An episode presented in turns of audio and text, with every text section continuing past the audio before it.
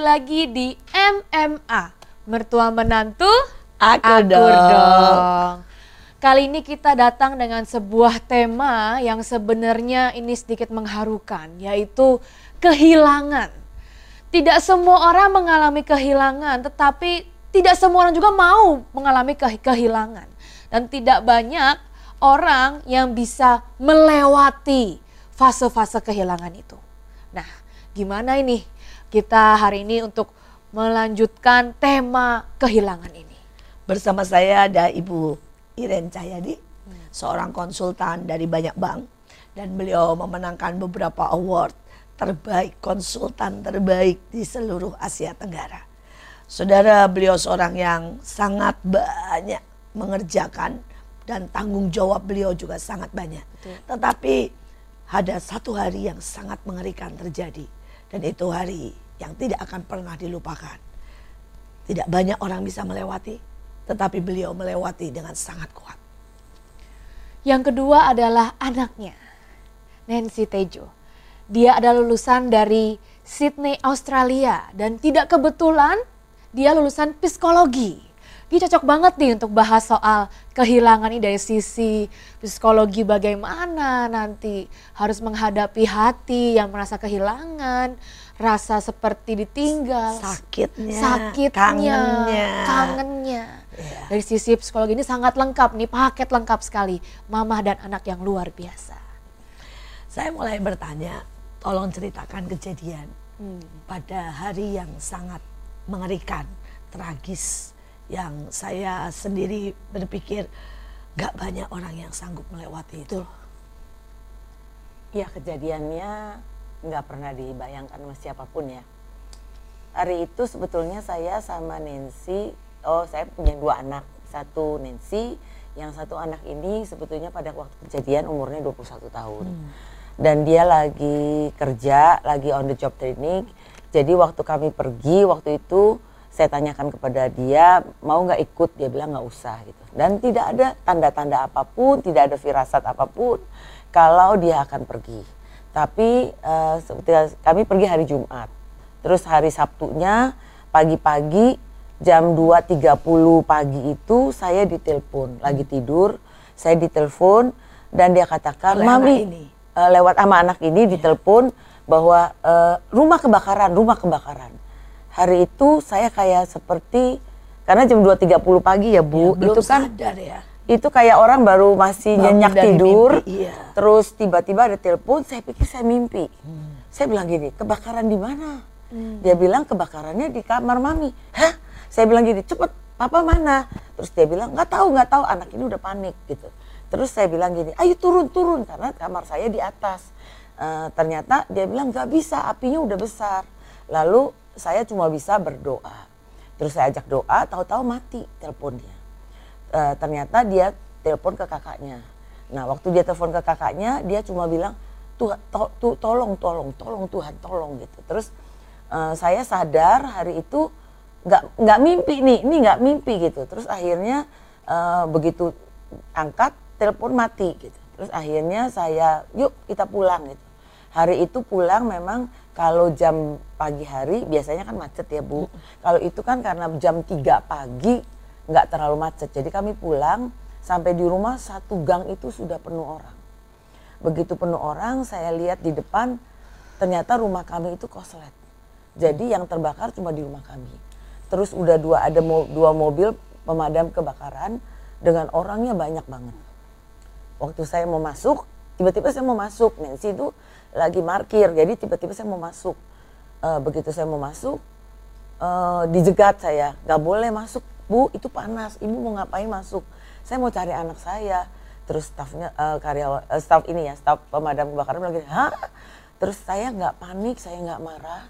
Saya cuma begini saya harus naik gitu. Terus karena nggak boleh naik saya masih di depan saya berdoa. Begitu saya berdoa nggak lama mungkin karyawan uh, pemadam kebakarannya lihat ibu ini kok tenang ya gitu. Terus kata dia gini, ibu, ibu mau naik? Saya bilang mau. Terus saya naik.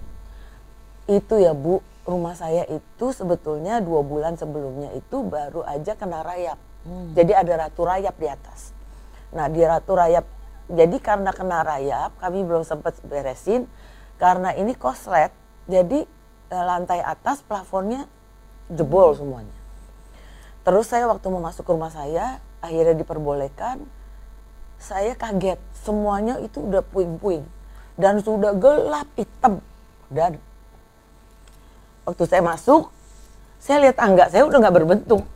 Semuanya tuh udah uh, udah batu apa sih? Udah uh, semua kancuran gitu maksudnya. Terus saya naik. Saya sempat di kena siram karena ada dua orang pemadam. Terus dia bilang ibu mau ngapain saya bilang saya mau cari anak saya hah kata dia gitu terus Jadi bilang mereka gitu. tidak tahu kalau ada, ada anak, di dalam nggak tahu karena papanya itu di bawah papanya udah bingung shock. papanya tuh shock dan nggak bisa bilang kalau ada anak dia di atas jadi waktu saya naik ke atas saya lihat kamar saya saya lihat kamar semua itu lagi terbakar. Saya masuk kamar saya, saya lihat ranjang saya separuh terbakar, dan saya lihat lemari saya terbakar. Terus saya bilang, cari anak saya, cari anak saya di tengah puing-puing. Akhirnya saya masuk, uh, saya lihat, saya bilang di depan kamar mandi coba. Dia bilang nggak ada, terus saya kasih tahu tempat saya biasa berdoa. Terus dia bilang, eh ini ada uh, apa kaki yang kaki yang terbakar ini ada kakinya, dia ada kakinya. Sesungguhnya saya memang nggak terlalu panik, tapi ya tetap panik lah ya. Saya nggak bisa lihat, nggak bisa bedain antara kaki yang terbakar dengan puing-puing. Akhirnya saya disuruh turun. Waktu saya turun, kaki saya seperti udah, udah, berdarah banget.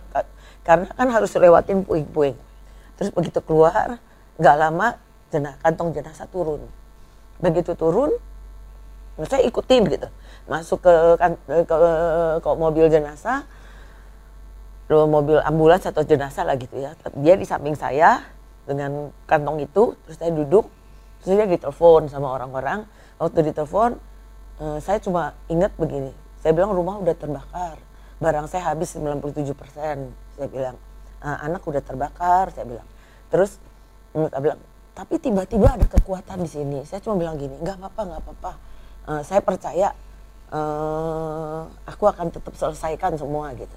Saya juga nggak tahu ada kekuatan dari mana buat saya bicara itu. Terus mm, sampailah di rumah duka. Antara mimpi nggak mimpi. Saya pikir gini, ini beneran ya gitu. Uh, seperti terus tapi saya lihat memang sudah di situ sudah sudah ada petinya dan kami udah nggak berani lihat ya waktu di rumah sakit aja saya lihat anak saya sudah terbakar dari ujung rambut sampai ujung kaki. Cuma ininya masih ada rada-rada pink gitu. Terus saya cuma bilang, saya cuma pegang, nggak bisa ngomong apa-apa, saya cuma pegang. Dan hari itu saya percaya ada tangan Tuhan yang pegang hati saya. Karena saya bisa tenang, walaupun rada-rada mimpi nggak mimpi, tapi saya agak tenang gitu. Nggak seperti mungkin kalau saya lihat orang kehilangan tuh jerat-jerit, jerat-jerit. Hari itu saya cuma tahu bahwa saya ini punya Tuhan. Dan Tuhan itu sutradara yang terbaik. Artinya kalau terjadi apa pun, pasti dia tahu gitu.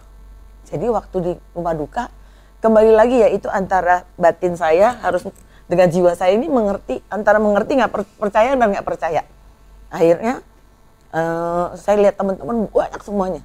Itu teman-teman nggak tahu tahu dari mana, semuanya tahu banyak, tapi saya bisa cerita karena saya tahu hati saya itu di, ada yang pegangin gitu. Terus saya bisa bilang bahwa dia sudah happy, dia sudah happy. Saya percaya dia sudah ada di surga dan itu yang membuat saya percaya bahwa udah saya bersyukur aja. Saya harus uh, kuat. Kalau saya nggak kuat, uh, keluarga saya nggak akan kuat gitu. Karena saya ini motivator. Jadi ya begitulah sesuatu yang sangat-sangat ajaib. Di tengah begitu masalah, di tengah kehilangan yang sangat mengerikan. Ada sesuatu yang beliau katakan bahwa beliau percaya Tuhan sutradara. Tuhan punya kuasa. Tuhan memegang. Bahkan beliau percaya bahwa anaknya sudah bahagia di surga. Seberapa banyak dalam keadaan kita bisa melihat yang positif. Seringkali kita cuma bisa melihat yang negatif dan kita menjadi begitu panik. Tapi hari ini kita akan belajar lebih banyak lagi. Hari ini saya pertanyaannya kepada Nancy, uh, Nancy sang kakak.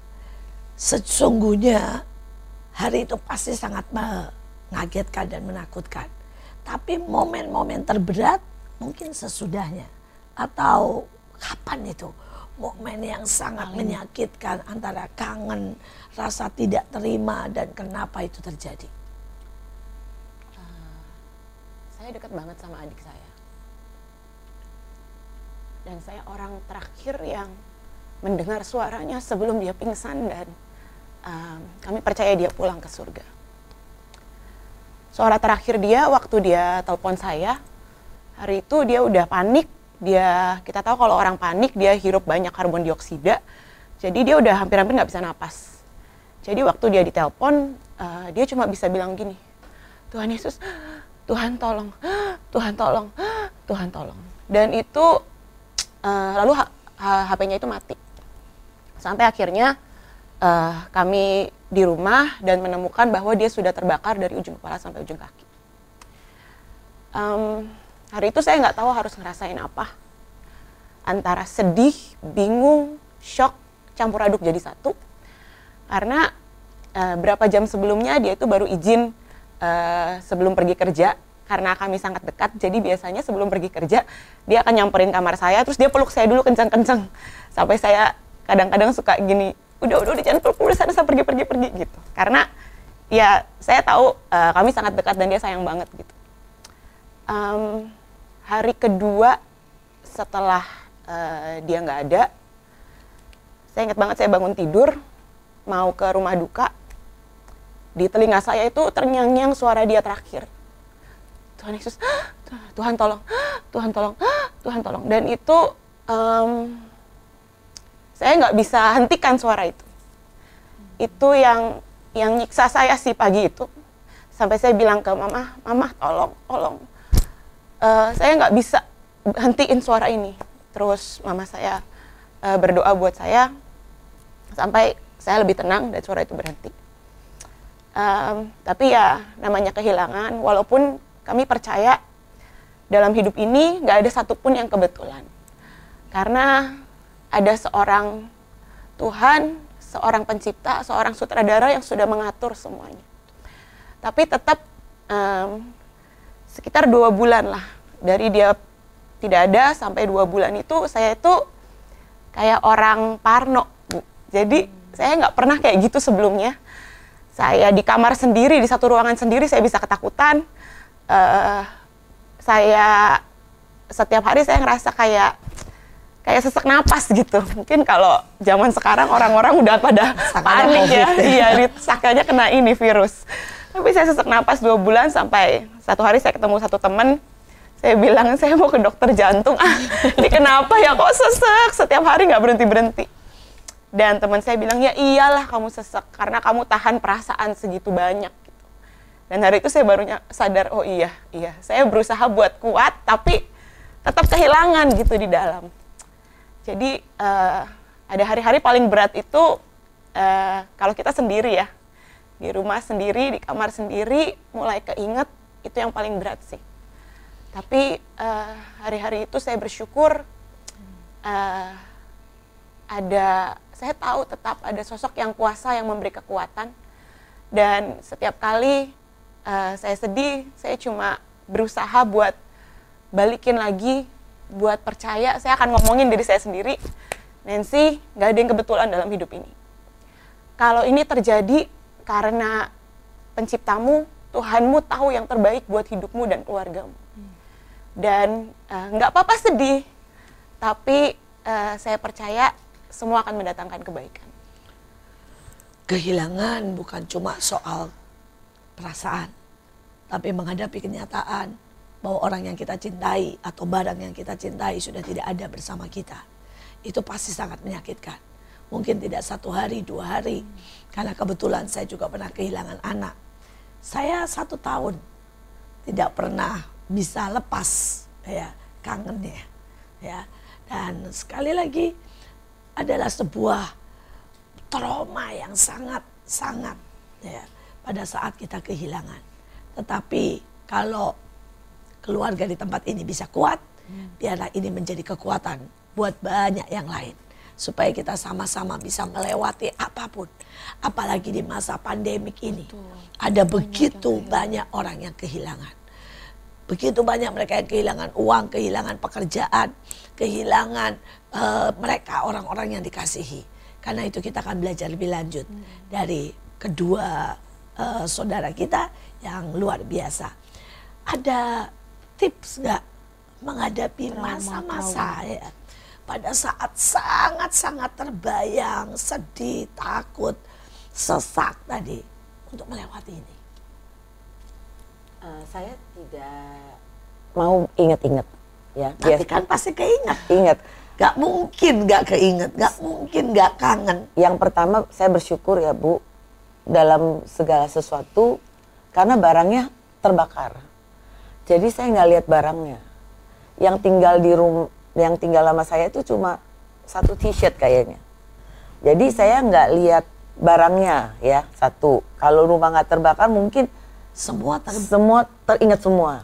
Kedua kan sampai hari ini sebetulnya bu, saya lihat foto dia nggak berani lama-lama. Itu masih nyet gitu di, di hati pasti, saya. Pasti pasti. Jadi saya hindari untuk lihat foto dia. Gitu. Sampai hari ini, setelah berapa tahun ini? Sembilan tahun. Sembilan tahun masih, aduh sangat uh, menyakitkan rupanya. Yeah. Uh, bagaimana dengan Nancy menghadapi masa-masa yang ya yang berat itu? Hmm. Kalau saya, saya lebih banyak uh, bicara ke diri saya ya, Bu.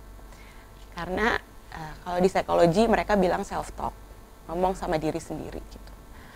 Buat saya itu berguna banget uh, karena sering kali yang paling ngerti perasaan kita ya diri kita sendiri gitu hmm. yang paling ngerti rasanya kehilangan sakitnya seperti apa gitu dan uh, dengan ngomong ke diri saya sendiri setiap kali saya nangis dan saya berusaha buat nggak nahan ya setiap kali udah sedih ya udah nggak apa-apa nangis gitu tapi saya uh, tidak membiarkan diri saya nangis untuk membuat diri saya tambah terpuruk dan menderita tapi setiap kali saya nangis saya akan bilang gini uh, Nancy percaya Tuhan tahu yang terbaik. Dan ini semua yang terbaik. Oh, adikmu sudah sangat bahagia di surga. Dan itu tempat yang jauh lebih baik buat dia hari ini. Gitu. Dan uh, hari demi hari, bulan demi bulan saya lakukan itu, itu um, membuat saya lebih kuat ya. Tanpa saya sadari, uh, hati saya ternyata uh, lambat laun makin sembuh. makin kuat, sembuh. makin sembuh. Uh, uh, karena itu sih. Ya, setiap orang pasti punya momen-momen yang sangat menyakitkan. Hmm.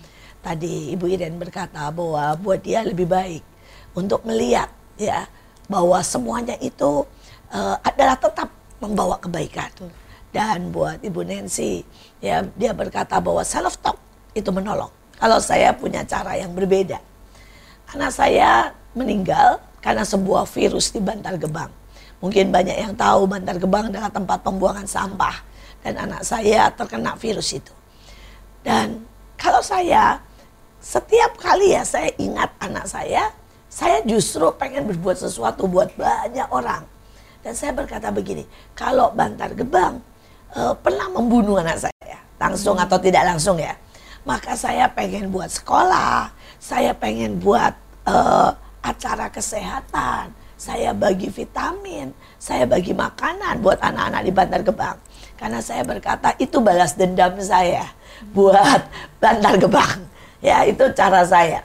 Nah, mungkin ada cara lain cara ya lain. yang membuat uh, Ibu Iren dan uh, Nancy ya untuk mengenang Ricky ya dengan uh, apa itu mengenang adik anak tercinta dengan cara yang tertentu atau balas dendam yang positif ya jelas ya dengan cara yang tertentu bisa dibagikan karena hari-hari ini banyak sekali orang yang kehilangan.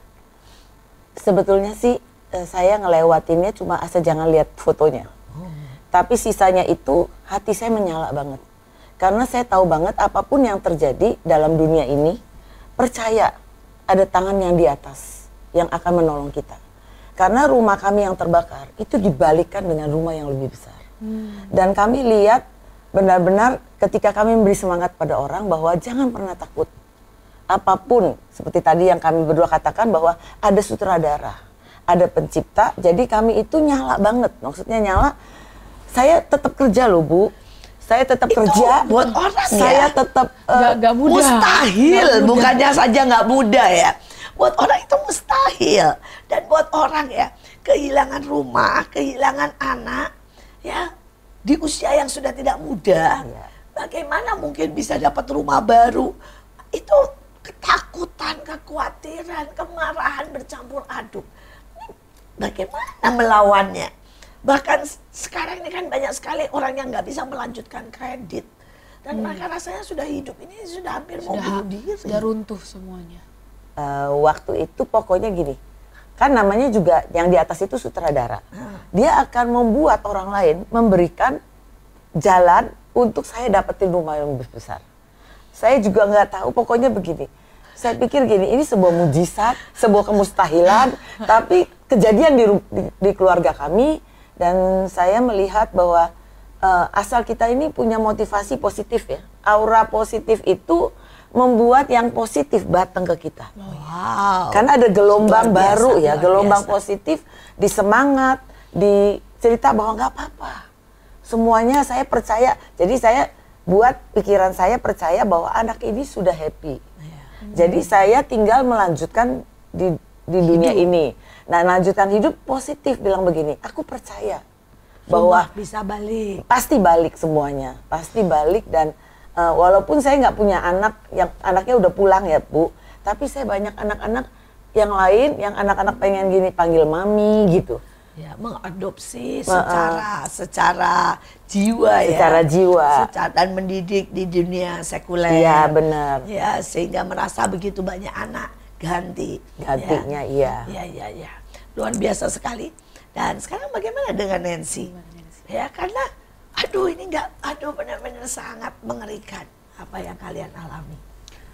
Um, saya percaya tergantung dari cara kita melihat ya, Bu. Hmm. Uh, kalau kita lihatnya ini tragis, ini sesuatu penderitaan dari yang kuasa gitu ya, maka kita akan terus terpuruk. Tapi saya percaya ini adalah senjata yang uh, Tuhan saya berikan sama saya. Buat apa? Buat nolong banyak orang. Jadi kalau saya ketemu banyak orang dan mereka ngalamin hal-hal yang sangat uh, tragis gitu ya, hal yang sangat nggak enak dalam hidupnya, um, saya bisa cerita ke mereka dan setiap kali saya cerita ke mereka dan mereka lihat bagaimana uh, ternyata bisa kok orang mengatasi itu dan bisa jauh lebih kuat daripada yang sebelumnya, itu menolong mereka dan membuat apa ya mereka terinspirasi untuk lebih uh, jadi lebih kuat, jadi bisa mengatasi itu gitu, jadi mengatasi up. semuanya. Ya, dan terus melanjutkan perjalanan. Hmm. Ya.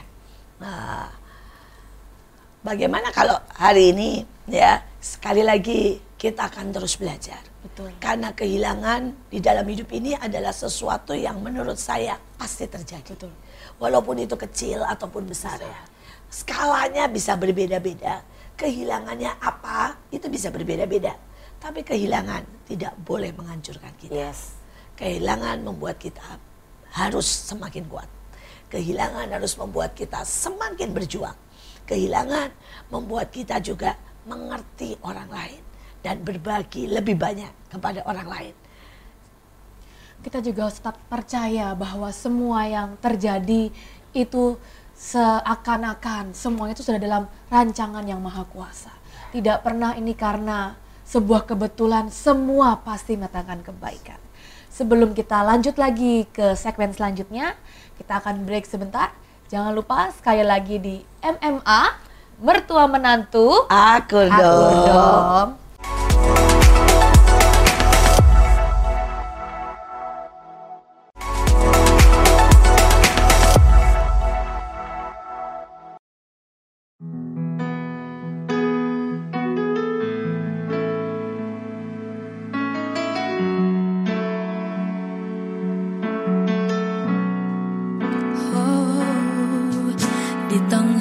Perjalanan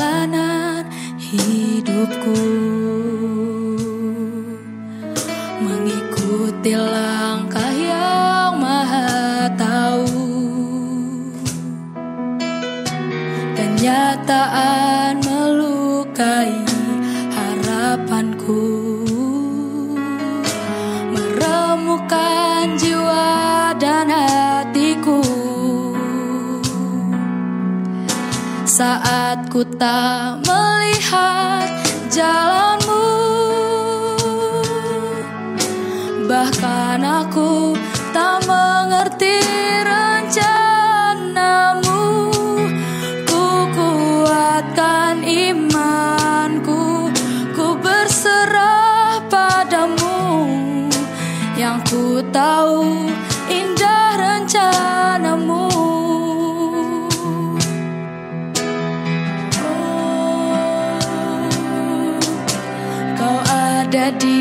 setiap langkahku. Kau tuntun aku dalam jalanmu. Walau kenyataan tak sesuai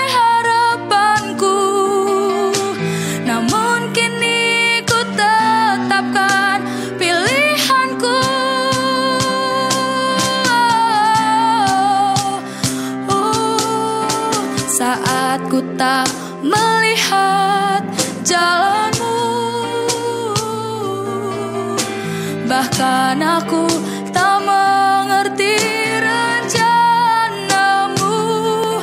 Ku kuatkan imanku. Ku berserah padamu. Yang ku tahu indah rencanamu. Saat ku tak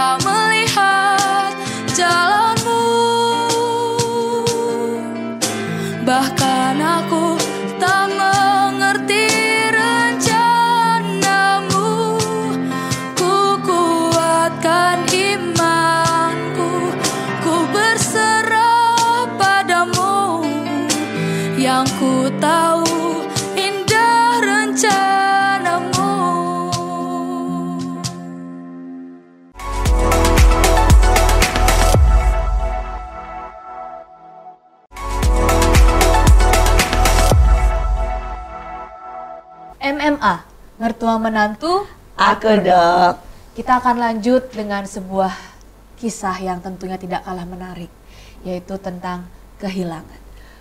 Aku mau tanya nih, dari sisi si Nancy ya, dari sisi Nancy dulu, eh, dari sisi psikologi itu sebenarnya ada nggak sih dijelasin nggak sih tentang kalau orang kehilangan itu biasanya ada tahapan-tahapan apa yang biasanya terjadi? Aku sempat sempat sempat dengar ya, saya bukan jurusan psikologi, aku sempat dengar kalau ada denial. Jadi dia kayak gak bisa terima, jadinya dia gak bisa bedain yang Kenyataan. kenyataannya gitu. Apakah ada tahapan-tahapan yang biasanya terjadi pada orang yang mengalami kehilangan gitu? Sementara melanjutkan bisa Oh diminum ya, juga. boleh diminum. Oh iya, Boleh. terima kasih.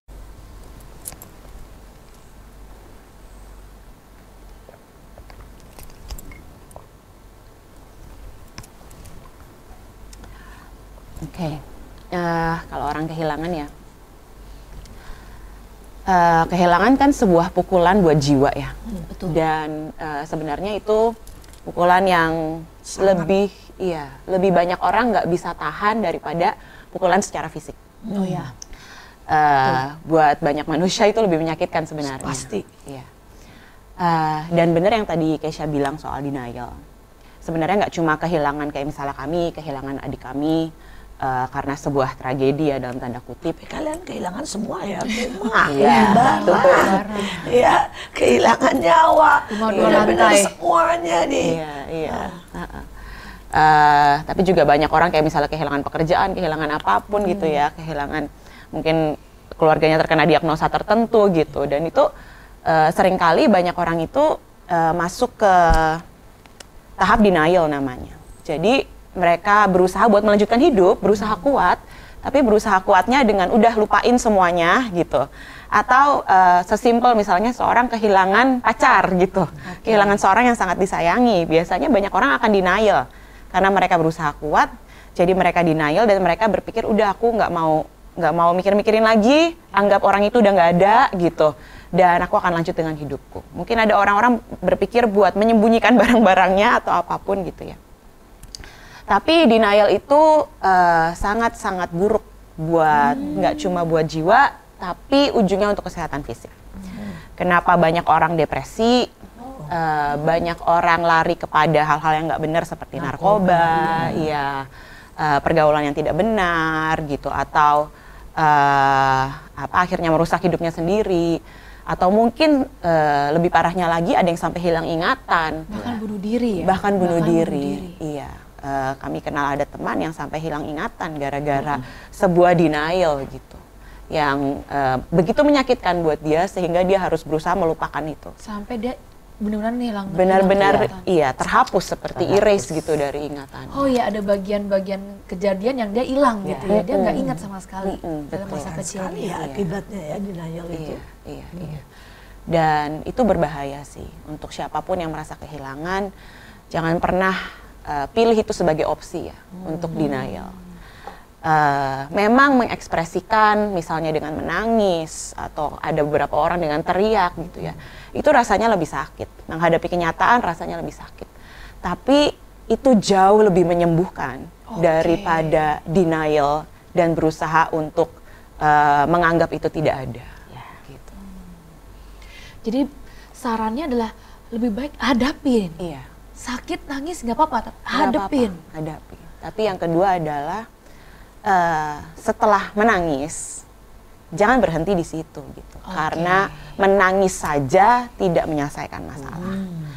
setelah menangis uh, cari eh, sumber-sumber uh, lain yang bisa support mendukung yeah. dan menolong hidup mungkin teman yeah. atau membaca buku yeah. atau iya, apa pun betul ya. betul hmm. jadi isi hati kita isi jiwa kita yang sedang kosong itu yang sedang luka itu dengan hal-hal yang positif Okay. Nah, uh, dengan memilih berada di lingkungan yang tepat itu akan menolong sangat banyak. Sangat luar biasa. Iya. Betul. Seringkali pilihan itu sangat menentukan apakah kita naik atau hancur. Betul. Ya. Saya punya pertanyaan buat Ibu Iren. Dengan kondisi yang seperti itu, Ibu memilih justru kerja ya dengan kondisi yang seperti itu ibu justru memilih lebih lagi ya uh, untuk takjas uh, gaspol istilahnya ya di dalam segala hal. Apa tidak ada rasa bersalah dan berkata gini hmm. coba waktu itu saya tidak pergi. Coba, coba waktu itu saya ada di rumah. Ya uh, coba saya bisa do something untuk menolong anak ini. Karena hari ini ribuan orang merasakan uh, rasa bersalah yang sampai membuat mereka hampir bunuh diri. Beberapa orang berkata, coba saya bisa lihat bahwa anak saya terkena COVID lebih cepat. Coba saya mengirim obat. Coba saya melakukan sesuatu sehingga dia tidak meninggal dan sebagainya. Bagaimana ini Bu menghadapi ini? Waktu kejadian, sebetulnya memang seperti tadi Nancy katakan, kita ini harus isi sesuatu. Maksudnya jangan bengong, jangan melamun. Karena kadang-kadang ada suara dari luar Bu, yang itu bicara jadi pernah sekali saya lagi diem, tiba-tiba suara itu mengatakan gini, coba bayangkan anakmu ketika ada di kamar itu ketakutan. Dan saya udah lihat kan kamar itu terbakar. Dan saya deket sama anak ini. Dan anak ini, eh, dan dikatakan gini, coba lihat, coba bayangkan, coba bayangkan. Wah, wah, wah, Begitu mau bayangkan, hati ibu kan ya nyet gitu. Terus saya pikir-pikir. itu hancurnya seperti iya, apa? saya bisa bayangin kalau dia ketakutan. Tapi itu saya bilang gini, ngapain ya saya bayangin? Terus saya bilang gini, eh suara minggir ya. Saya nggak perlu bayangin karena dia udah happy. Jadi saya tempas gitu ya, uh, kebaskan semuanya suara-suara ini karena suara-suara ini yang suka melemahkan hati kita. Hmm. Yang membuat kita tidak akhirnya begini merasa bersalah. Karena setelah itu saya bilang gini, aduh kalau saya bayangkan ya pertama saya akan menyalahkan diri saya. Ya. Karena hari itu saya tidak bersama dia. Ya. Yang kedua saya akan menyalahkan orang lain di sekitarnya. Ya. Dan ketiga mungkin saya salahkan banyak hal. Banyak saya salahkan kenapa saya uh, uh, yang pencipta kita kenapa nggak menolong gitu? Kalau gitu aja kan kenapa nggak ditolong gitu? Tapi terus akhirnya saya tidak dengerin suara-suara itu. Yang kedua saya paksa diri saya kerja. Artinya gini saya bilang begini enggak saya harus kerja semangat uh, untuk terus membuk uh, kehilangan kebakaran walaupun barang kami nih tinggal empat setel baju bu saya cuma bawa empat baju. Sisanya saya kehilangan semua. Buku-buku saya, semuanya yang saya suka banget, yang saya sudah uh, kumpulin, hilang semuanya. Tapi ketika saya mulai uh, bekerja, saya ngajar dan saya semangat ya, heran. Tadi yang saya bilang kan ya, aura positif itu mendatangkan positif yang lain. Itu membuat banyak orang kasih saya kerjaan. Hmm. Panggil saya ngajar, terus kasih saya kerjaan lain. Tiba-tiba saya nggak tahu terlalu banyak uang masuk. Jadi uangnya masuk. Ini ada kata-kata ajaib terlalu, terlalu banyak, banyak ya. Orang lain iya. bahkan berkata, aduh oh mana berkatnya, ini terlalu banyak. Jadi bisa beli rumah gitu. Jadi akhirnya uh, bisa beresin semuanya gitu. Terus baju saya, aduh yang ngasih saya baju itu empat setel. Nanti ada yang kasih saya uh, tujuh setel, tas, semua sampai baju dalam semuanya bu, semua bu. Sampai saya gini, hah? sekarang lemari saya penuh lagi bu. Saya bingung ini kan nggak punya baju gitu. Tiba-tiba semua datang. Saya juga nggak ngerti itu artinya kalau kita nih nggak ngomel nggak komplain nggak keluh kesah itu kan kalau gelombang yang uh, kurang baik ya. Jadi hmm. kalau gelombang kita positif yang kita lihat tuh adalah saya sampai kagum gitu kok jadi saya terlalu, sangat sibuk hari-hari itu karena terlalu banyak order gitu Terlalu banyak orang. Luar biasa sekali. Seringkali banyak orang tidak menyadari bahwa hidup ini penuh dengan gelombang. Hmm. Dan pada waktu gelombang kita takut, itu ternyata dua hertz. Dan pada waktu kita rendah, maka itu semua virus, semua penyakit hmm. sangat mudah menyerang kita. Hmm. Ke, menurut penyelidikan, gelombang sakit penyakit termasuk virus itu hidup di maksimal di lima ya tetapi pada waktu ada gelombang lain, salah satunya adalah semangat, sukacita. Itu gelombangnya bisa 30, 50. Bahkan katanya kalau kita berdoa itu gelombangnya 100 lebih. Hmm. Kalau kita memberi kepada banyak orang dan kita melihat orang itu bersukacita, itu gelombangnya sampai 150 lebih. Dan itu membunuh semua kuman. Itu membunuh semua penyakit. Dan sekali lagi bukan cuma itu, mendatangkan pekerjaan Tiba-tiba Ibu Iren mendapat orderan sangat banyak. Sampai katanya sibuknya minta ampun dan dengan sendirinya melupakan banyak hal. Atau tidak terbayang banyak hal. Dan berkat terus mengalir. Wow, sebuah pengalaman dan sebuah kesaksian yang sangat luar biasa.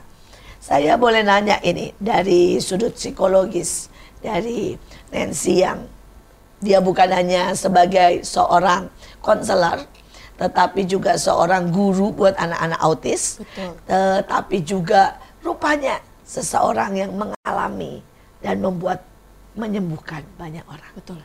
Lewat terapinya. Nah, sekarang kita langsung tanya ya, terapi apa yang paling baik untuk kehilangan? Uh, yang pertama memang konseling. Hmm. Um, lalu yang kedua tergantung dari berapa lamanya kehilangan. Okay. Ada yang baru saja kehilangan, hmm. ada yang itu sudah terpendam sekian tahun gitu ya. Kalau semakin lama dan ternyata orang ini sudah menghadapi tahap denial, uh, itu seperti harus dikeluarkan dari uh, kotaknya ya. Iya, dari alam bawah sadar dia gitu. Itu harus dikeluarkan karena dia sudah tekan itu sangat lama hmm. gitu. Uh, dan ada yang karena penekanan itu kan jadi punya sakit fisik hmm. gitu. Ada yang jadi nggak bisa tidur bertahun-tahun gitu. Insomnia. Iya gitu ya. betul. Uh, ada juga yang jadi pernapasannya terganggu dan lain sebagainya. Dan kalau itu ada yang namanya cognitive behavioral therapy. Wow. Apa itu? Jadi itu supaya kita belajar kita dan supaya kita semua sehat hari-hari ini. Uh, kalau itu harus dilakukan dengan uh, uh, profesional yang udah biasa praktek ya. Jadi dia uh, akan berusaha untuk uh, mungkin dengan interview, dengan beberapa activity itu akan membantu uh, menolong orang tersebut mengeluarkan sesuatu yang sih sudah nggak pernah ingat lagi gitu. Oke. Okay. Jadi dia ingat, oh ya saya ingat perasaannya waktu itu karena kebanyakan orang yang denial mereka bahkan berusaha melupakan perasaannya mengubur sedalam dalam iya iya saya udah nggak inget tuh rasanya sedihnya kayak apa sakitnya kayak apa sehingga setelah terapi itu activity itu perasaan itu kembali muncul hmm. dan begitu itu muncul kayak kalau di dokter itu dioperasi Oke. Jadi mengupas lagi lukanya supaya bisa diobati. Mengoreknya supaya Iya. bisa diobati. dan disembuhkan. Eh berarti waktu dikorek tuh dia akan akan Sakit. feel sakit lagi Iya, ya? Dia akan Betul feel ya? sakit lagi, betul. Tapi karena dia berada eh, dengan pertolongan yang tepat, begitu sakit itu keluar, maka reaksinya diharapkan berbeda gitu, bukan lagi Hmm. denial atau ditekan, tapi reaksinya adalah dia akan bisa eh, memilih kuat menghadapi itu. Sebenarnya denial itu membuat eh, masalah itu seperti tumor ya. Dia Ya. kayak di dalam dan nggak kelihatan. Iya. Dan sebenarnya one day itu bisa jadi bom waktu yang membuat masalah banget dalam hidupnya. Iya, betul. Jadi temang terbaik adalah kalau kita bisa terima dan ya biarkan dibelah gitu ya. Betul, betul. Dan memilih lingkungan yang tepat. Karena Hmm. support group yang tepat akan uh, membawa cara pikir kita ke arah yang lebih baik gitu. Hmm. Bahwa um, hidup nggak berhenti di sini. Betul. Hidup masih panjang dan siapa tahu justru dengan kondisi seperti ini ternyata yang kuasa punya rencana yang jauh lebih baik yang kita nggak pernah pikirkan. Luar biasa, selalu positif dan selalu percaya. Selalu melihat dari sudut-sudut yang berbeda. Ada banyak orang yang melihat dari sus- dari sudut-sudut yang darkness ya, dari kegelapan, dari kehilangan, dari rasa sakit, dari kemarahan. Tapi kita bisa mengambil dari sudut-sudut yang berbeda. Kita bisa mengambil bahwa Tuhan punya rencana. Lewat ini saya menjadi lebih kuat. Lewat ini ada begitu banyak orang yang bisa mendengar dan kemudian bisa ikut ditolong. Sekali lagi, jangan berhenti pada waktu kita ada di dalam lembah-lembah kehilangan. Tetapi mari bangkit karena kita tahu dunia ya dan Tuhan dan lingkungan yang baik akan membuat kita lebih kuat. Nah, pertanyaan buat Ibu Iren sekali lagi. Pasti hari itu ada saat-saat di mana sebenarnya kita pengen menyerah. Ya, atau istilahnya sudahlah rumah udah eh, hilang. Masa di usia sekian itu ya. eh, saya mesti kerja lagi dan ngumpulin duit dari nol lagi ya buat bangun rumah ya. Itu kan nggak mudah orang bisa percaya eh, dan bisa punya semangat seperti itu. Kalau boleh tahu pada usia berapa pada waktu kehilangan semua rumah dan sebagainya.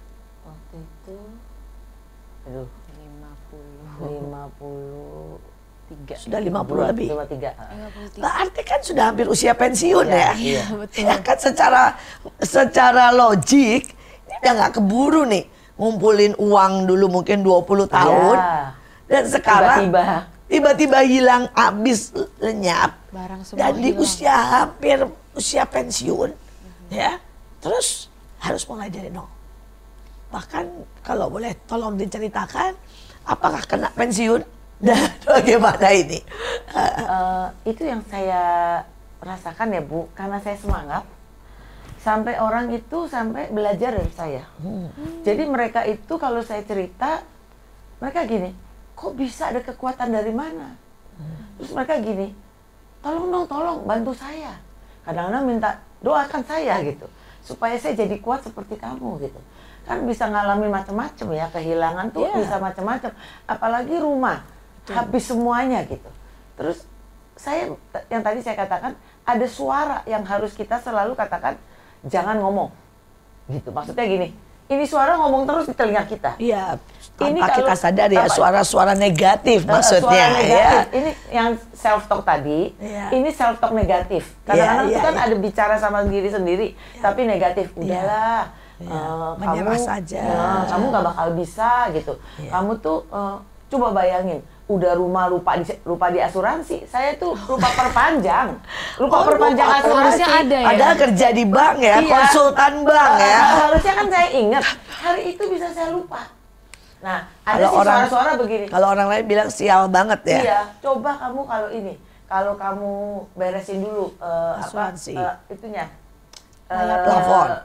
Apa Rayap. tuh? Rayap gitu. Nanti terus kadang-kadang ada suara lagi, coba kalau kamu nggak pergi gitu. Terus saya bilang begini, enggak, semuanya kan udah saya katakan di atas itu sutradaraku, hidupku itu sudah ada garisnya gitu. Jadi buat saya lebih baik saya nggak saya tahu nggak ada keuntungannya kalau saya cuma gini udahlah saya nggak mau ngapa-ngapain. Udah saya mau tidur di rumah aja. Itu namanya uh, apa rezeki hilang. Ah, Karena betul, mau betul, orang betul, mau kasih betul. ke saya, bagaimana ya saya ini pengajar, tapi pengajarnya lemes, Iya. sedih. Orang begini nggak ada nilainya ini yang buat, di- buat disuruh ngajar. Tapi karena saya setelah lewatin uh, mereka itu lihat saya gini, wah ini boleh sering-sering ngajar supaya semua staf saya yang cuma baru kehilangan sedikit aja udah sudah lemes gitu, sudah kecewa. Ini udah kehilangan kayak gitu, kok bisa semangat? Masih tetap semangat gitu. kerja. Jadi benar-benar itu membuat saya melihat itu malah pintu-pintu terbuka gitu. Malah dari suara ke suara. Jadi jadi jadi kadang-kadang saya disuruh datang gitu. Tiba-tiba dia bilang gini, "Eh, saya minta dong diajarin kolek, kolek collection saya gitu. Eh, karena semangatnya luar biasa nih. Karena kalau lagi zaman begini, kalau lagi nggak ada banyak sales, nggak banyak eh, order, semuanya lemes. Tolong deh sales saya diberesin, nanti collection saya diberesin, nanti siapa lagi gitu. Jadi saya lihat sih kalau kita ini membawa gelombang positif, Semangat tadi salah satunya ya, ya. semangat. Dan kita positif ya kita percaya bahwa dia sudah happy gitu. Udah udah nggak usah diapa-apain terus terus kita mau nangisi juga nggak bisa ngapa-ngapain juga. Kita udah happy dia sudah happy kita happy orang lain itu lihatnya aneh tapi butuh gitu ini aneh ya ada orang kehilangan tapi kok bisa semangat gitu Sekali lagi semangat. Saya mendengar ada begitu banyak orang yang kehilangan eh, kehidupannya karena satu hal, kehilangan semangat. Para dokter berkata mereka yang semangat separah apa pun, bahkan dalam hari-hari ini saturasi sangat rendah. Mereka yang semangat bisa kembali. Tetapi mereka yang mulai kehilangan semangat pada saat semua kondisi baik dengan cepat bisa menurun. Dan kemudian kehilangan nyawanya, kehilangan hidupnya, kehilangan pekerjaannya. Tadi dikatakan juga bahwa pada saat semua serba susah, tidak ada order, susahnya mencari dan menjual, tetapi sekali lagi semangat menentukan dan membuat kita berbeda. Nah, sekarang dari Nancy, sebelum kita nanti pada saat akhir, nah saya mau supaya eh, Ibu Iren dan Ibu Nancy memberikan pesan-pesan khususnya buat hari ini. Kita tahu sangat banyak orang kehilangan. Ya, tolong sampaikan pesan yang menghibur, yang menguatkan, yang membuat semangat. Tapi sebelum ke sana, saya mau tanya ini secara sudut psikologis ya. Eh, apakah menolong kalau misalnya kita itu menyanyi atau berolahraga atau melakukan hobi. Apa yang istilahnya yang konkret yang kita bisa buat untuk mereka yang kehilangan yang pasif ya. Kalau keduanya ini kan ajaib nih ya. Eh, kebetulan satu konsultan satu psikologis ya eh, eh, psikologi. Dan kemudian kalian bisa satu dengan yang lain saling menguatkan tetapi juga bisa self talk tapi kan ada orang yang sangat pasif. betul. ya nah bagaimana? Ada nggak tindakan konkret? Misalnya ayo olahraga. Ayo eh, setiap pagi misalnya nyanyi ya untuk merangsang sesuatu. Agar mengalihkan gelombang yang Iya, positif. iya, iya, iya. Karena kalau dengerin lagunya sedih, jadinya sedih. Iya. iya iya betul betul betul. Eh, betul banget bu. Eh, ada banyak aktivitas yang bisa dilakukan ya. Eh, terutama olahraga. Olahraga itu sangat terbukti sangat eh, baik untuk mengeluarkan energi positif dari seseorang gitu ya Tapi saya dengar di Cina diwajibkan menari, Iya. bukan olahraga, ya. Katanya untuk menghadapi semua COVID ini dan membangkitkan semangat Iya, iya, adalah iya, iya. menari. Iya, Juga iya, yang iya. tua-tua, mereka menari. Saya lupa tariannya apa, tapi katanya itu sangat membangkitkan. Iya, iya betul. Apalagi kalau menari gitu ya. Menari itu kan eh, istilahnya Nggak aktivitas berasa. fisik bersama dengan musik gitu. Itu lebih enjoy lagi. Dan buat eh, banyak orang yang mengalami itu, memang olahraga itu membantu sekali. Olahraga, eh, terus menyibukkan diri dengan hobi. Misalnya yang suka art and craft, mengerjakan art and craft, seni gitu. Itu juga membantu banget. Eh, terutama buat orang-orang yang sifatnya introvert ya, lebih ke dalam, betul, ha-ha, betul, yang betul, tidak betul. terlalu bisa bergaul dengan banyak orang gitu. Eh, mereka bisa lakukan itu, banyak lakukan itu. Eh, yang penting eh, setiap kali pikiran itu muncul, eh, mulai berdamai dengan diri sendiri, lalu lakukan sesuatu yang bisa kita lakukan. Kalau misalnya bisa olahraga, menari karena nggak terlalu suka keluar gitu ya lakukan itu Aku mau tanya nih, karena kan ada beberapa orang yang karena kehilangan atau karena disakiti gitu kan, dia jadi mengalihkan fokusnya itu dengan kerja terus. Itu salah atau itu salah satu cara untuk membalikan gelombang gitu? Uh, kita nggak bisa bilang itu salah. Hmm. Yang salah adalah kalau dia melakukan itu uh, dengan denial. Oke. Okay. Hmm. Tapi kalau itu atau juga kalau keluar dari keseimbangan ya. ya.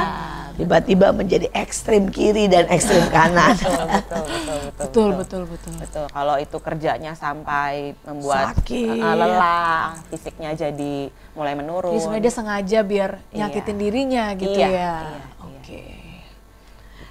Sampailah kita di penghujung daripada acara ini.